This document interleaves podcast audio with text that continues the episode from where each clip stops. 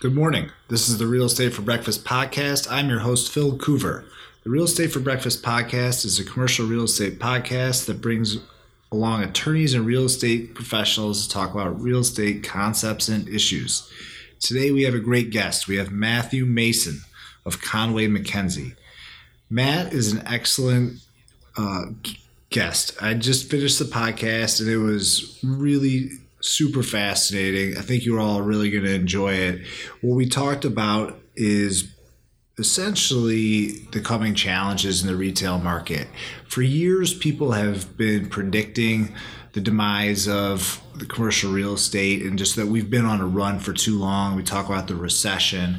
But Matt is one of the few people I've met who's really had a, a coherent explanation of what challenges we're facing and what exactly it is. And it's not all doom and gloom, but there's a fair amount of doom and gloom. And he sort of explains what we're seeing, how we're going to get around it, what's doing well, what's not doing well. And I think it comes at a really a perfect time because the Chicago Tribune just had an article that there was more store closings in the first half of 2019 than in all of 2018.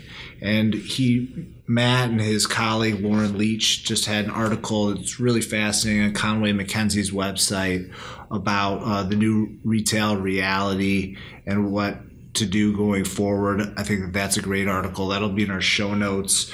And that one talks about how Aeropostale, Bebe, J. Crew, Quiksilver, Rue 21, Wet Seal, a lot of these stores are closing. And there's many more retailers like Dress Barn that aren't even mentioned um, that I haven't mentioned right now that are in serious distress. And so it creates a lot of issues uh, going forward in terms for borrowers and for lenders when you have all of these store closings going on. And so matt is uh, he's a consultant and but he's also an attorney. He's also a real estate professional. He's also managed and uh, many different properties over many years. His let's let's get into his bio. He, Matt spearheads Conway MacKenzie's real estate industry vertical. He is an accomplished in assisting institutional clients, lenders, and private investors with distressed real estate and has served as a court appointed receiver for more than 200 retail, office, multifamily, and mixed use projects. He has significant experience with large and office retail assets, including malls, multi state portfolios, and lifestyle centers throughout the country. He has uh, completed 14 million square feet of leases with a value in excess of 885 million. Prior to joining Conway MacKenzie, he was a senior vice president of commercial real estate special advisor to the CEO at McKinley Inc., where he managed 31.5 million square feet, 1 billion portfolio of retail, office, industrial, and mixed use properties throughout the United States. He previously was the real estate counsel in house for Kmart and Sears Holdings, and he talks about that a little bit on the podcast, where he oversaw real estate and legal matters pertaining to the retailer's 300 plus stores. And during that time, he completed real estate transactions in excess of $1.2 billion. So Matt has seen a lot of things. And he has a great insight into what's happening right now and what to do going forward. So that you're really going to enjoy this this episode. I know that i did. Uh, if you want to get in touch with us feel free to contact me at pcoover at clarkhill.com clark hill is a national uh, law firm with 25 offices across the united states more than 650 attorneys and professionals that can handle any area that that you need help with. And if you um, want to learn more about Clark Hill, please check out our website. I'm also going to put links to the Conway MacKenzie uh, website in the show notes. And uh, feel free to contact us if you have any questions or if you want to know more about this topic or others. Matt Mason of Conway MacKenzie coming right up.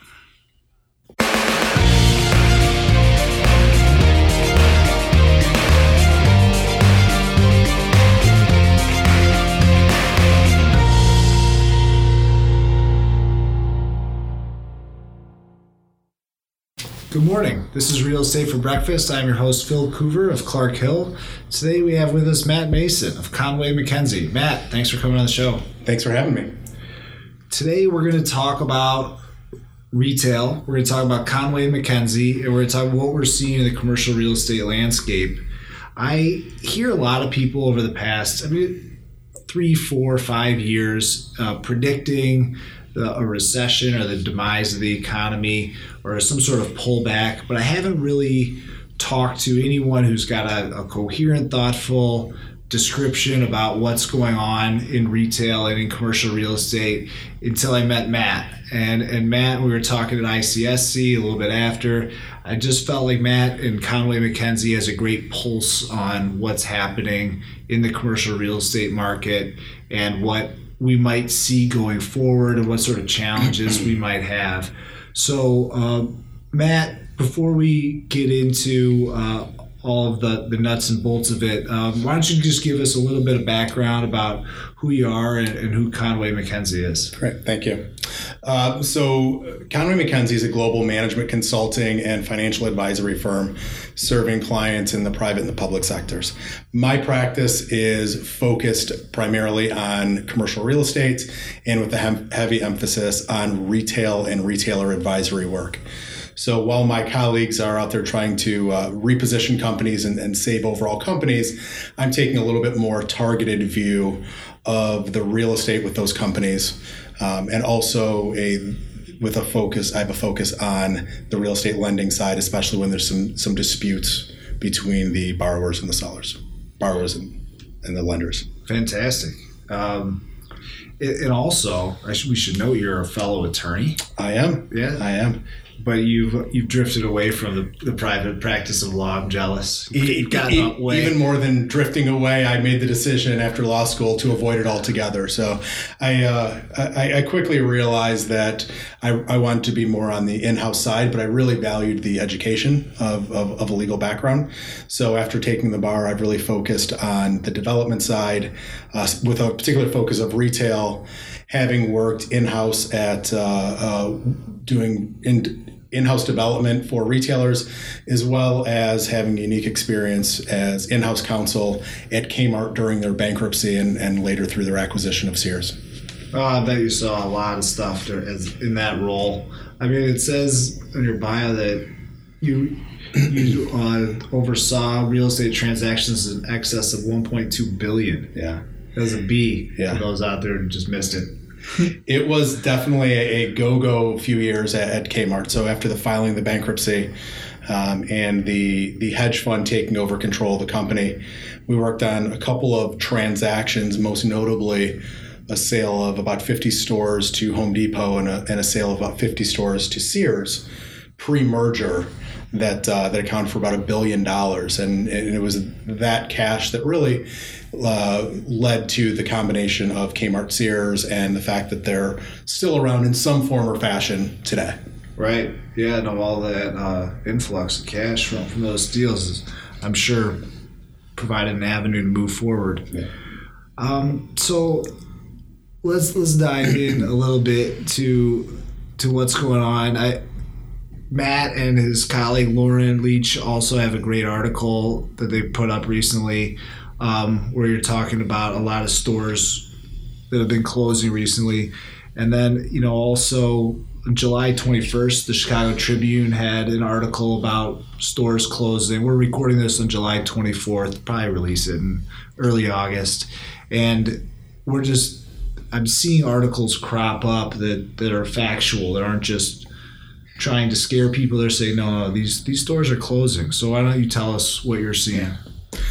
So uh, once once the the real estate crash happened in uh, 2007 2008, real estate really took a dive. Uh, it led to a lot of store closings, which in turn led to a lot of distress in the overall real estate market. You had a lot of foreclosures.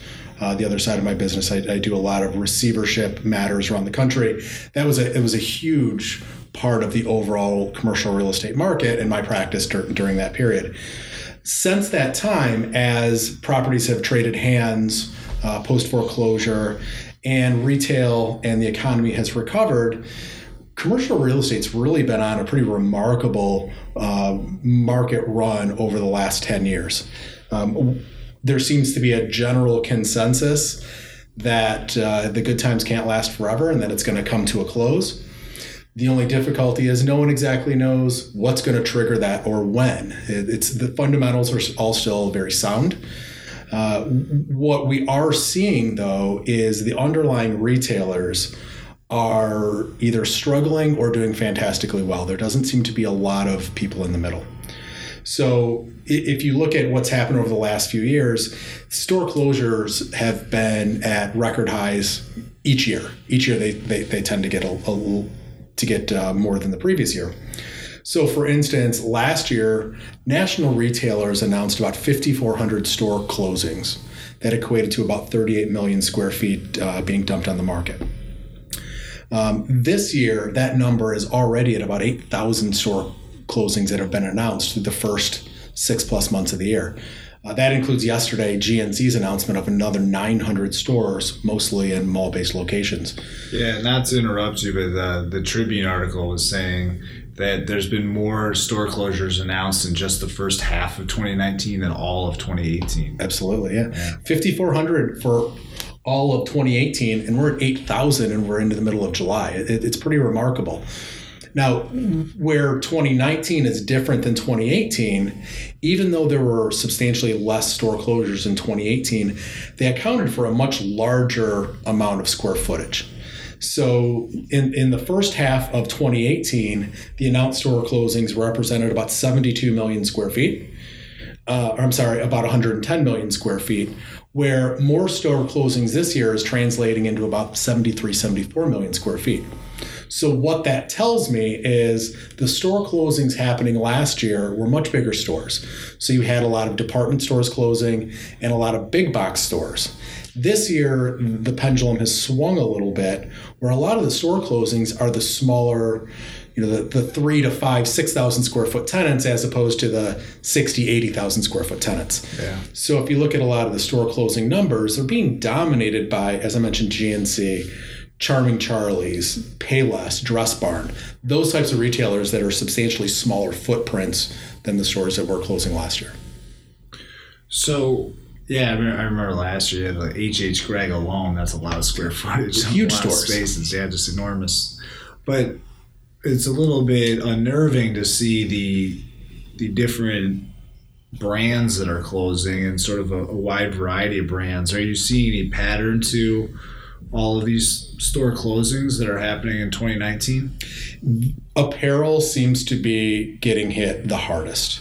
Um, there's when I look at even in the shopping centers that we're managing, the new store openings of which we can talk about that that there are quite a few. Very few are in apparel. It seems like as, as a country we are over appareled, and that seems to be taking a, a big step back.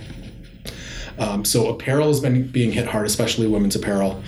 Uh, furniture has, has been hit pretty hard. Yeah, the way women aren't buying clothes anymore? They're buying them in a different way. Yeah. So if you were to look at you know, some of the examples of, of, what I was talking about, some of the stores that have gone out, and we'll even go back 10 years, the Coldwater Creeks and the Chicos and Ann Taylor Lofts, and a lot of those places don't exist like they did 10 years ago. A lot of those sales have been picked up. Women are not haven't stopped buying clothes in the last 10 years. They're just buying them differently. So you see a shift in uh, more sa- more apparel sales heading to stores like Target. Uh, you see a Forever 21, uh, H&M. That lower cost fast fashion is really growing. So there's been a move towards cheaper clothing in a lot of segments that is a little bit more disposable. So it's cheaper. You're not going to buy it for a lifetime, but you're going to buy it for a season and then you're going to move on and buy buy buy some additional clothing. So it's just a changing market in how people are shopping. I ran a very scientific study this morning on the train in.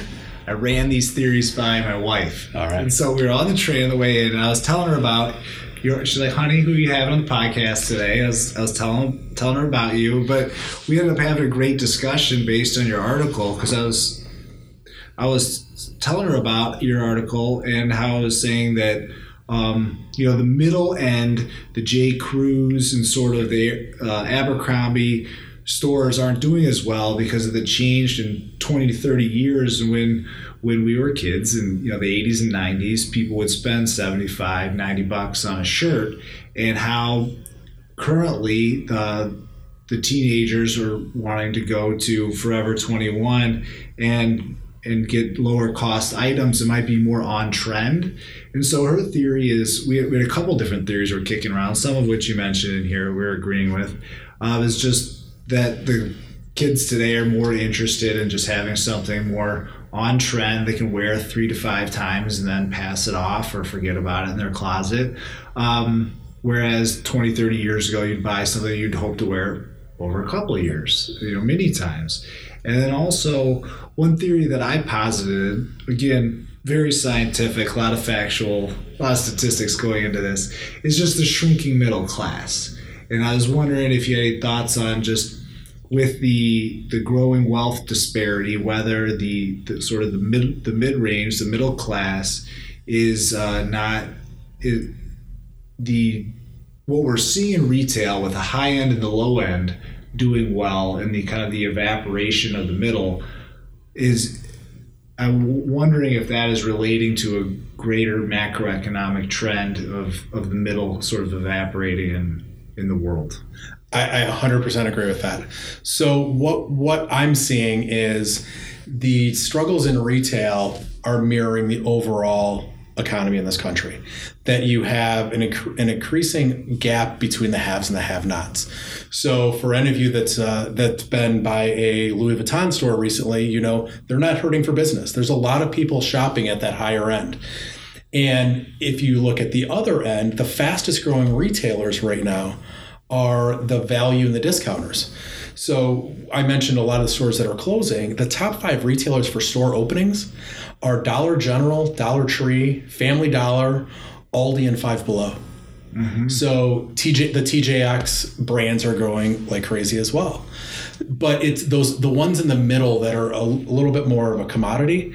So if you think of you were talking about uh, when we were growing up, you know, the J.C. Penney, the Sears, the Kohl's, kind of that that blue collar.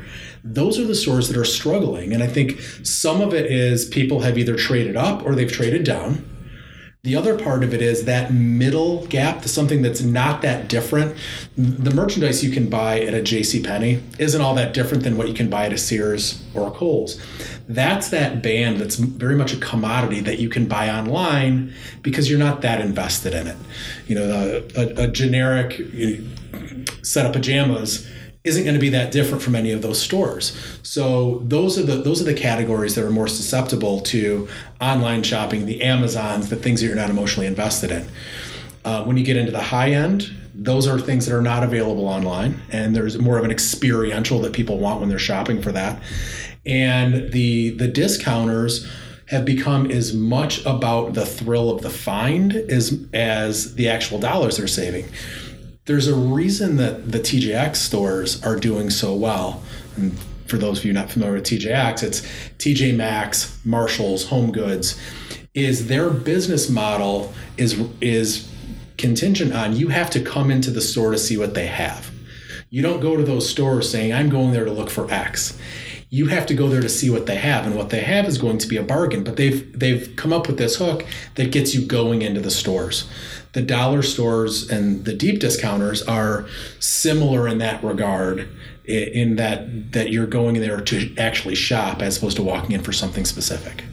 Interesting interesting. Yeah no that yeah the experience of the high brand as well as the experience of the the bargain hunters you have to get a reason to approach it rather than just you know what you want and then you have to go find it. Yeah um, the other theory I should mention uh, that my wife thought of is just that the the discount retailers are actually producing a higher quality than they were 20, 30 years ago. That she said when she used to buy Forever 21 as a teenager, you know, the strings are hanging out and they're low quality. But now Target is working with designers Absolutely. and they're coming up with really you know pretty pretty nice stuff for for reasonable value. And so you can find better quality at the, the discount prices. 100% agree. I think that the other thing that's a big change probably than uh, when we were growing up or in college is the younger shopper today is much less brand conscious than previous previous generations so we can think back to our college days that Abercrombie and Fitch was the hot thing. Mm-hmm. Kids don't, don't want to pay eighty dollars for for a sweatshirt anymore. So that with their logo emblazed on it. So there's less of a premium on the brand especially kind of that that mid tier brand than there used to be. And a lot of that is it's not that the teenagers aren't spending money; it's they're spending it in a different way. When we were teenagers, you'd go to the mall and you'd buy your Abercrombie sweatshirt, you'd go to buy a Gap T-shirt or something like that. Now teenagers will will spend their money at H&M or Forever 21. They don't have brands. So they're saving the money there, but they're redeploying those funds elsewhere. So you know 15 years ago, kids were more about the brands. Now they're spending those same dollars, but they want phone accessories. Mm. We, that was a whole category that didn't exist now. They're more, the status more is now more on your phone and some of the technology that didn't exist before. So they're, they're still spending the dollars, they're just spending them differently and increasingly away from, from uh, mass logoed apparel. Yeah, interesting. I mean, there's, there's like a whole categories of, video gaming and, and other sort of accessories you can buy through apps uh, that I don't even, you know, doesn't even come into my brain, but there's tons of money going into it. Um, so, all right, if we have these stores that are closing and we have brands that are really struggling, some of which are already in bankruptcy, some of which are headed that way, what does that mean for our real estate market? Well, uh, there's it's not all doom and gloom. So there are a lot of store openings happening as well. I think the, the store closures get a lot of the headlines um, because it, it continues to signify kind of a, the changing of of retail and some of the brands that we've known for a long time going away. But there's a lot of a lot of stores that are in growth mode as well. I mentioned um, the the discounters. You know, Dollar General is opening 975 stores. That's that's a staggering amount of stores. And that's just one brand. So they're opening stores. And the other thing that you're that I'm seeing is there is less and less of a distinction between online retailers and bricks and mortars retailers. It used to be you were in one camp or the other. What you're seeing is this gradual blending of the two. So if you were to look at some of your traditional retailers, such as a Walmart, the biggest biggest growth in their stores is not in bricks and mortar; it's online. They're figuring out how to play the online game. On the other hand, online only retailers have realized they need some sort of a physical presence. So if you're a Warby Parker, if you're an Untuckit, if you're some of those stores, you're opening phys- physical stores because not only do they become brand ambassadors for you online and helping to drive sales online, it's building that that uh, that trademark in your head as you walk down the street. You see, Amazon has uh, not so much dipped their toe in it anymore; is they're moving forward with it. Mm-hmm. The Amazon Go stores at some point will be ubiquitous. They'll they'll be 7-Elevens, and everyone else will mimic that. So Amazon's not going to stop being an online retailer. They're just going to figure out how to blend the two worlds together. And that, that really started for them with the Whole Foods acquisition. Yeah, yeah, no, it, it's a it's a completely different setup. I I've visited frequent, frequented one myself. Yeah. Um, all right, so I, there's another thing, kind of shifting gears, and you know, not to talk too much about the doom and the gloom, but one of the the lines of business that you have, and one thing, one type of service that you provide is the receivership aspect. And tell everyone um, what really is a receiver and how do you get um, what's what is your role when you're placed as a receiver? Absolutely. So, real estate receiverships typically arise due to a loan default uh, on behalf of the borrower, and it, the receivership is generally uh, sought by the lender to protect the, and preserve the collateral during the litigation. The underlying real estate loans can be any number of, of, functions. They can be a private equity loan, a bank loan, a commercial mortgage backed security, anything that, that's uh, using real estate as a collateral. The receiverships typically are are done in state courts, but can also occur in federal courts as well. Um, the interesting thing about the, about a receiver is it's an arm of the court. So the receiver does not work for the borrower or the lender in this it's while it may be proposed by the by the lender in many cases under the terms of the loan loan agreement you're appointed by the judge and you work for the judge so the receiver's job when he steps in is is to be a neutral party between the debt and the equity and, and the goal really is to maximize the value of, of the collateral on behalf of all parties so what does that look like? In, in my receiverships, typically I'm taking a, a full control of the asset. Um, I'm in charge of the property management, the asset management, the leasing, the disposition, or whatever whatever terms are included in the receivership order. But in, in essence, the receivership, the receiver is in full control of the, of the asset reporting to the judge the receiver generally stays in place through either the pendency of the foreclosure, at which point the lender will take over title, or there's a sale of the property, um, at which point the, the proceeds of the sale of that are given back to the lender to pay off the debt with any excess funds returned to, to uh, the equity. Um, or there's an agreement between the party that, that settles the matter, or the loan is restructured and, and put back in compliance. Um, it's it's a very effective route of settling a, a, a dispute in real estate because a it, it stops a, an immediate rush to foreclosure to take the property back by having a neutral party that steps in and um, is trying to do whatever it can to reposition the asset and to create as much value for all the various stakeholders. Absolutely. I mean, I so just to sort of say another way is uh, when there's a foreclosure what the judge is essentially saying when the judge appoints a receiver is they're saying, all right, there's been some sort of alleged loan default. Looks like there's some sort of loan default. This is going to take a while to sort out.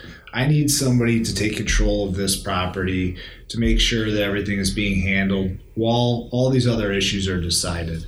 I think what's really cool is that you're also um, a member of the bar, and so you're also an officer of the court. I imagine the judges find that have a little bit of um, they feel more comfortable appointing somebody who, who understands the obligations that they have to the court and uh, and it probably makes them yeah have a little more comfortable have a little more sense of security knowing that their their agent is, is also a member of the bar very much so. So the one of the first things in every receivership hearing i always try to attend those in person is make myself available for any questions that the judge may have.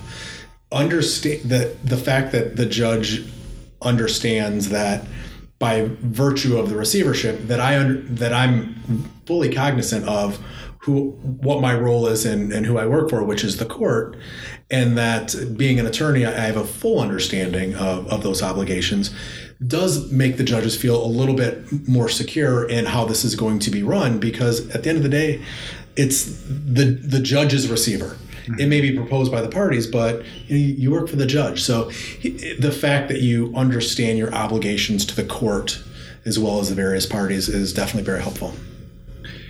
Also, what I wanted to ask is I came out of law school in 2007, was very excited about doing a bunch of commercial real estate deals. And then I found very quickly that there were none anymore. There was there wasn't any for four to six years after that, from 2008 to 2012 or 13, or very few. And so I ended up having to do a lot of receivership work, a lot of foreclosure work, and working on these sorts of distressed assets and helping receivers report to the court. And I remember in 2008, you know, when when commercial real estate tanked and the economy tanked, is people didn't even a lot of people didn't even understand how it worked or uh, how to report to the court. We had to, everyone had to learn sort of the basics on the fly. I think most people have a much better understanding of it now, but I have seen it taper off a little bit. It's starting in 2015, 16, 17. And I was just wondering, have you seen it? Uh, have you seen an uptick recently in the amount of receiverships that you're either being appointed on or or being in the running for or being consult or consulting on? Uh, do you think that it's increased in, in the recent past six months or a year? Absolutely, it, it, it's, a, it's a great insight on, on your part. Um, having gone full circle during the the last crash, and having started doing receiverships when the economy was good and the market was good before there were the whole wave of receiverships back then. I, I've kind of got to see this full circle. So we hit the high point of receiverships in about 2014. Um, had the grew the portfolio to about 21 million square feet at, at one point, which is a which is a very large national portfolio. Um, I've done about 200 receiverships around the country, so I, have seen them all over the place. I, I would say what I'm seeing right now to me is very similar to what I was seeing in 2007. So, 2007, for those of you who remember, the commercial real estate market was very strong, very similar to how it's been for the last few years. However, I was still doing receiverships and workouts at that point. The difference being the things that I was seeing were the most distressed or the most over leveraged, the the lowest um, the lowest assets that we're going to have problems first. So that's what I'm seeing today as well. So while the overall market is good, there, I've seen a significant uptick in the last eight months or so. Um, compared to the previous two or three years. So, and that that's coming in the form of receiverships where borrowers have been unable to refinance their properties. They've lost some major tenants and they're seeing uh, unable to make debt service. And a corollary to that is I'm also seeing in, in my practice a lot of demand for uh, my time as an expert witness in litigation support matters. Ah. So even if it's not a to the point of a receivership yet, there are at least some partnership disputes and things that are always the precursor to a larger um, a larger crisis. So as as the market turns, which it's going to have to at some point, what you'll see is working through the the chain of the most distressed stuff going and having problems. You'll start to see it rise up the stack a little bit. I don't see it being anywhere near what we saw in 2008, 2009, but that was an anomaly just by how large it was but the next cycle will be will create a lot of problems for a lot of people even if it pales in comparison to kind of a once in a generation crash that we saw 10 years ago. Right right. Um, that's comforting that it's not going to be as bad as 2008 um, do lenders or borrowers that matter ever bring you on for consulting sort of pre-litigation pre-foreclosure to say Matt, if there's a lender, say, Matt, you know, we don't think this. We've seen the financials here. We've seen the store closings. We don't think this asset's doing well. You know, can you give us any advice as a lender on how to reposition the asset, kind of get you ready for the foreclosure, or a borrower saying, Matt, we got a lot of store closures. Do you have any any advice on what we can do to turn this thing around before we start hitting hitting some serious defaults? Both. So um, some of my contacts on the lending side, thankfully, will will call me before they make a loan. And just to, to get my opinion oh, on good. that, sometimes the best advice you can get is something that keeps somebody out of trouble. They tend to remember that down the road that, hey, that was a good good decision when they see what what happened. So sometimes that's the most effective I can be is to look at an asset and say, here's the problems I foresee in the future, and maybe that's the difference of them never making the loan in the in the first place. Um, but once the brokers love that. Yeah, yeah exactly. exactly. Yeah. Uh, but there's always someone else that'll make the loan. So, um, so and then also on the lenders, continuing on the lender side, sometimes that they're calling me to consult before they've instituted receivership or foreclosure actions, because lenders typically don't want to be in a hurry to take back a property they think is going to continue to suck cash. So looking at that, I, I can kind of tell them here's where this value is and here's the problems I think you're going to encounter. And sometimes that leads to them just working out some sort of agreement with their with the borrower, whether that's a discounted payoff, whether that's a restructuring of the loan to provide some short-term relief. Sometimes in the lender, it's in the lender's best interest not to rush to take this back. So how do we figure out a way to keep the per, to keep the person in there, keep them operating that this, and not not take on that liability? Similarly, I, I'll get calls from owner developers on what I'm seeing from my retailer advisory side. You know, who, who where do we where do I think there's going to be problems based on the different categories? Where are there opportunities to increase the the NOI of the property? Where are some opportunities to stabilize the property? Which is you know it, it's it's fun to be brought into that and try to avoid problems in the future, whether you're advising a borrower or or a lender. Yeah, no, that makes a ton of sense. Um, kind of reminds me of just legal issues where sometimes people bring you in early and little uh, ounce of prevention is worth a pound of pound of cure. Is that right? Uh, I think so. I think, I think that is right. Um, but you know, or oftentimes it's too little, too late. Yeah. But that's smart what you're saying about banks. I have seen instances several times where a property is simply cash flow negative, and then you add a receiver on top of the equation, and it takes a receiver time to do anything worthwhile to to restructure. If it was easy, the borrower would have been doing it. Um, and so now a lender has a situation where they have the cost of receivership and management on top of the um, non-performing loan, and that can be challenging. So that that's really interesting to hear you say. Sometimes they look at it and they say, "Well, maybe we should just you know." Take our foot off the gas pedal, pull back a little bit, and maybe we'll let the pro- the problem solve itself. Yeah. Absolutely. If if you're a lender and you have a property that's in a negative cash flow situation, you're going to think twice before you step into that situation. Now you're the one on the hook funding these deficiencies. It's one thing if your loan isn't being repaid, it's another if your loan's not being repaid and now you're funding operations. So sometimes it's it's just making the decision between two bad decisions and just figuring out which is the less painful. Absolutely, it makes a ton of sense. Well, uh, Matt, you know what? I know that we've talked a lot about store closings and receivership work, but I thought it would just be great to talk a little bit more about Conway MacKenzie broadly and uh, what services you all offer and, and how people should reach out to you. Absolutely. So our, our firm is, as I mentioned, um, full service management consulting firm. We have a heavy emphasis on turnaround management and restructuring uh, across all industry types. We also do a lot of uh, performance improvement of existing businesses, whether it's real estate or, or other companies, of ways to just increase some productivity. Doesn't mean that they're distressed or they're they're not doing well, but we have a lot of industry knowledge um, of different ways to to work around the edges and maybe increase some efficiencies. And uh, another part of, of our business that's been very successful recently is the due diligence advisory. So we have someone that's looking at buying something, whether it's a piece of real estate, whether it's a company what are the opportunities uh, involved in that company? Where do we think there's some some opportunities to increase productivity? Where do we think the market's not pricing in some of the benefits of this company? And uh, giving giving our clients an advantage when it comes to even bidding on the company. And then once our clients are successful in acquiring the, the business or the company, of implementing those process improvement and really kind of getting them off to to a, a great start. So we place interim CEOs, interim CFOs, management consultants around the country um, almost daily.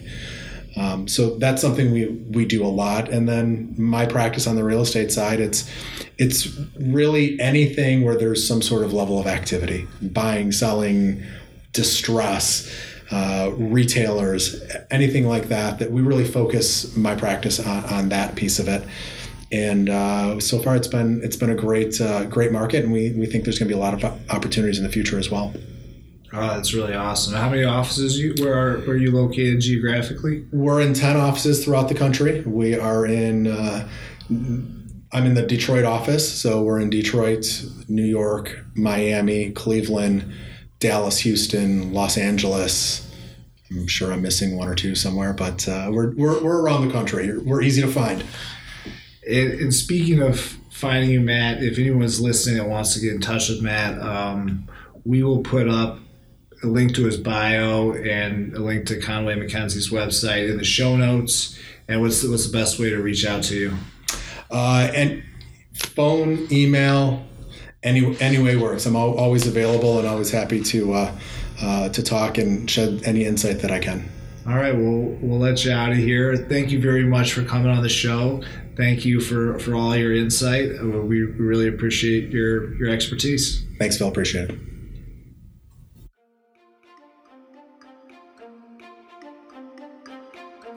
No information contained in this podcast shall constitute financial, investment, legal, and or other professional advice, and no professional relationship of any kind is created between you, the podcast host, the guests, or Clark Hill PLC. You are urged to speak with your financial, investment, or legal advisors before making any investment or legal decisions. The opinions expressed in this podcast are those of the host and the guests, and not necessarily Clark Hill PLC.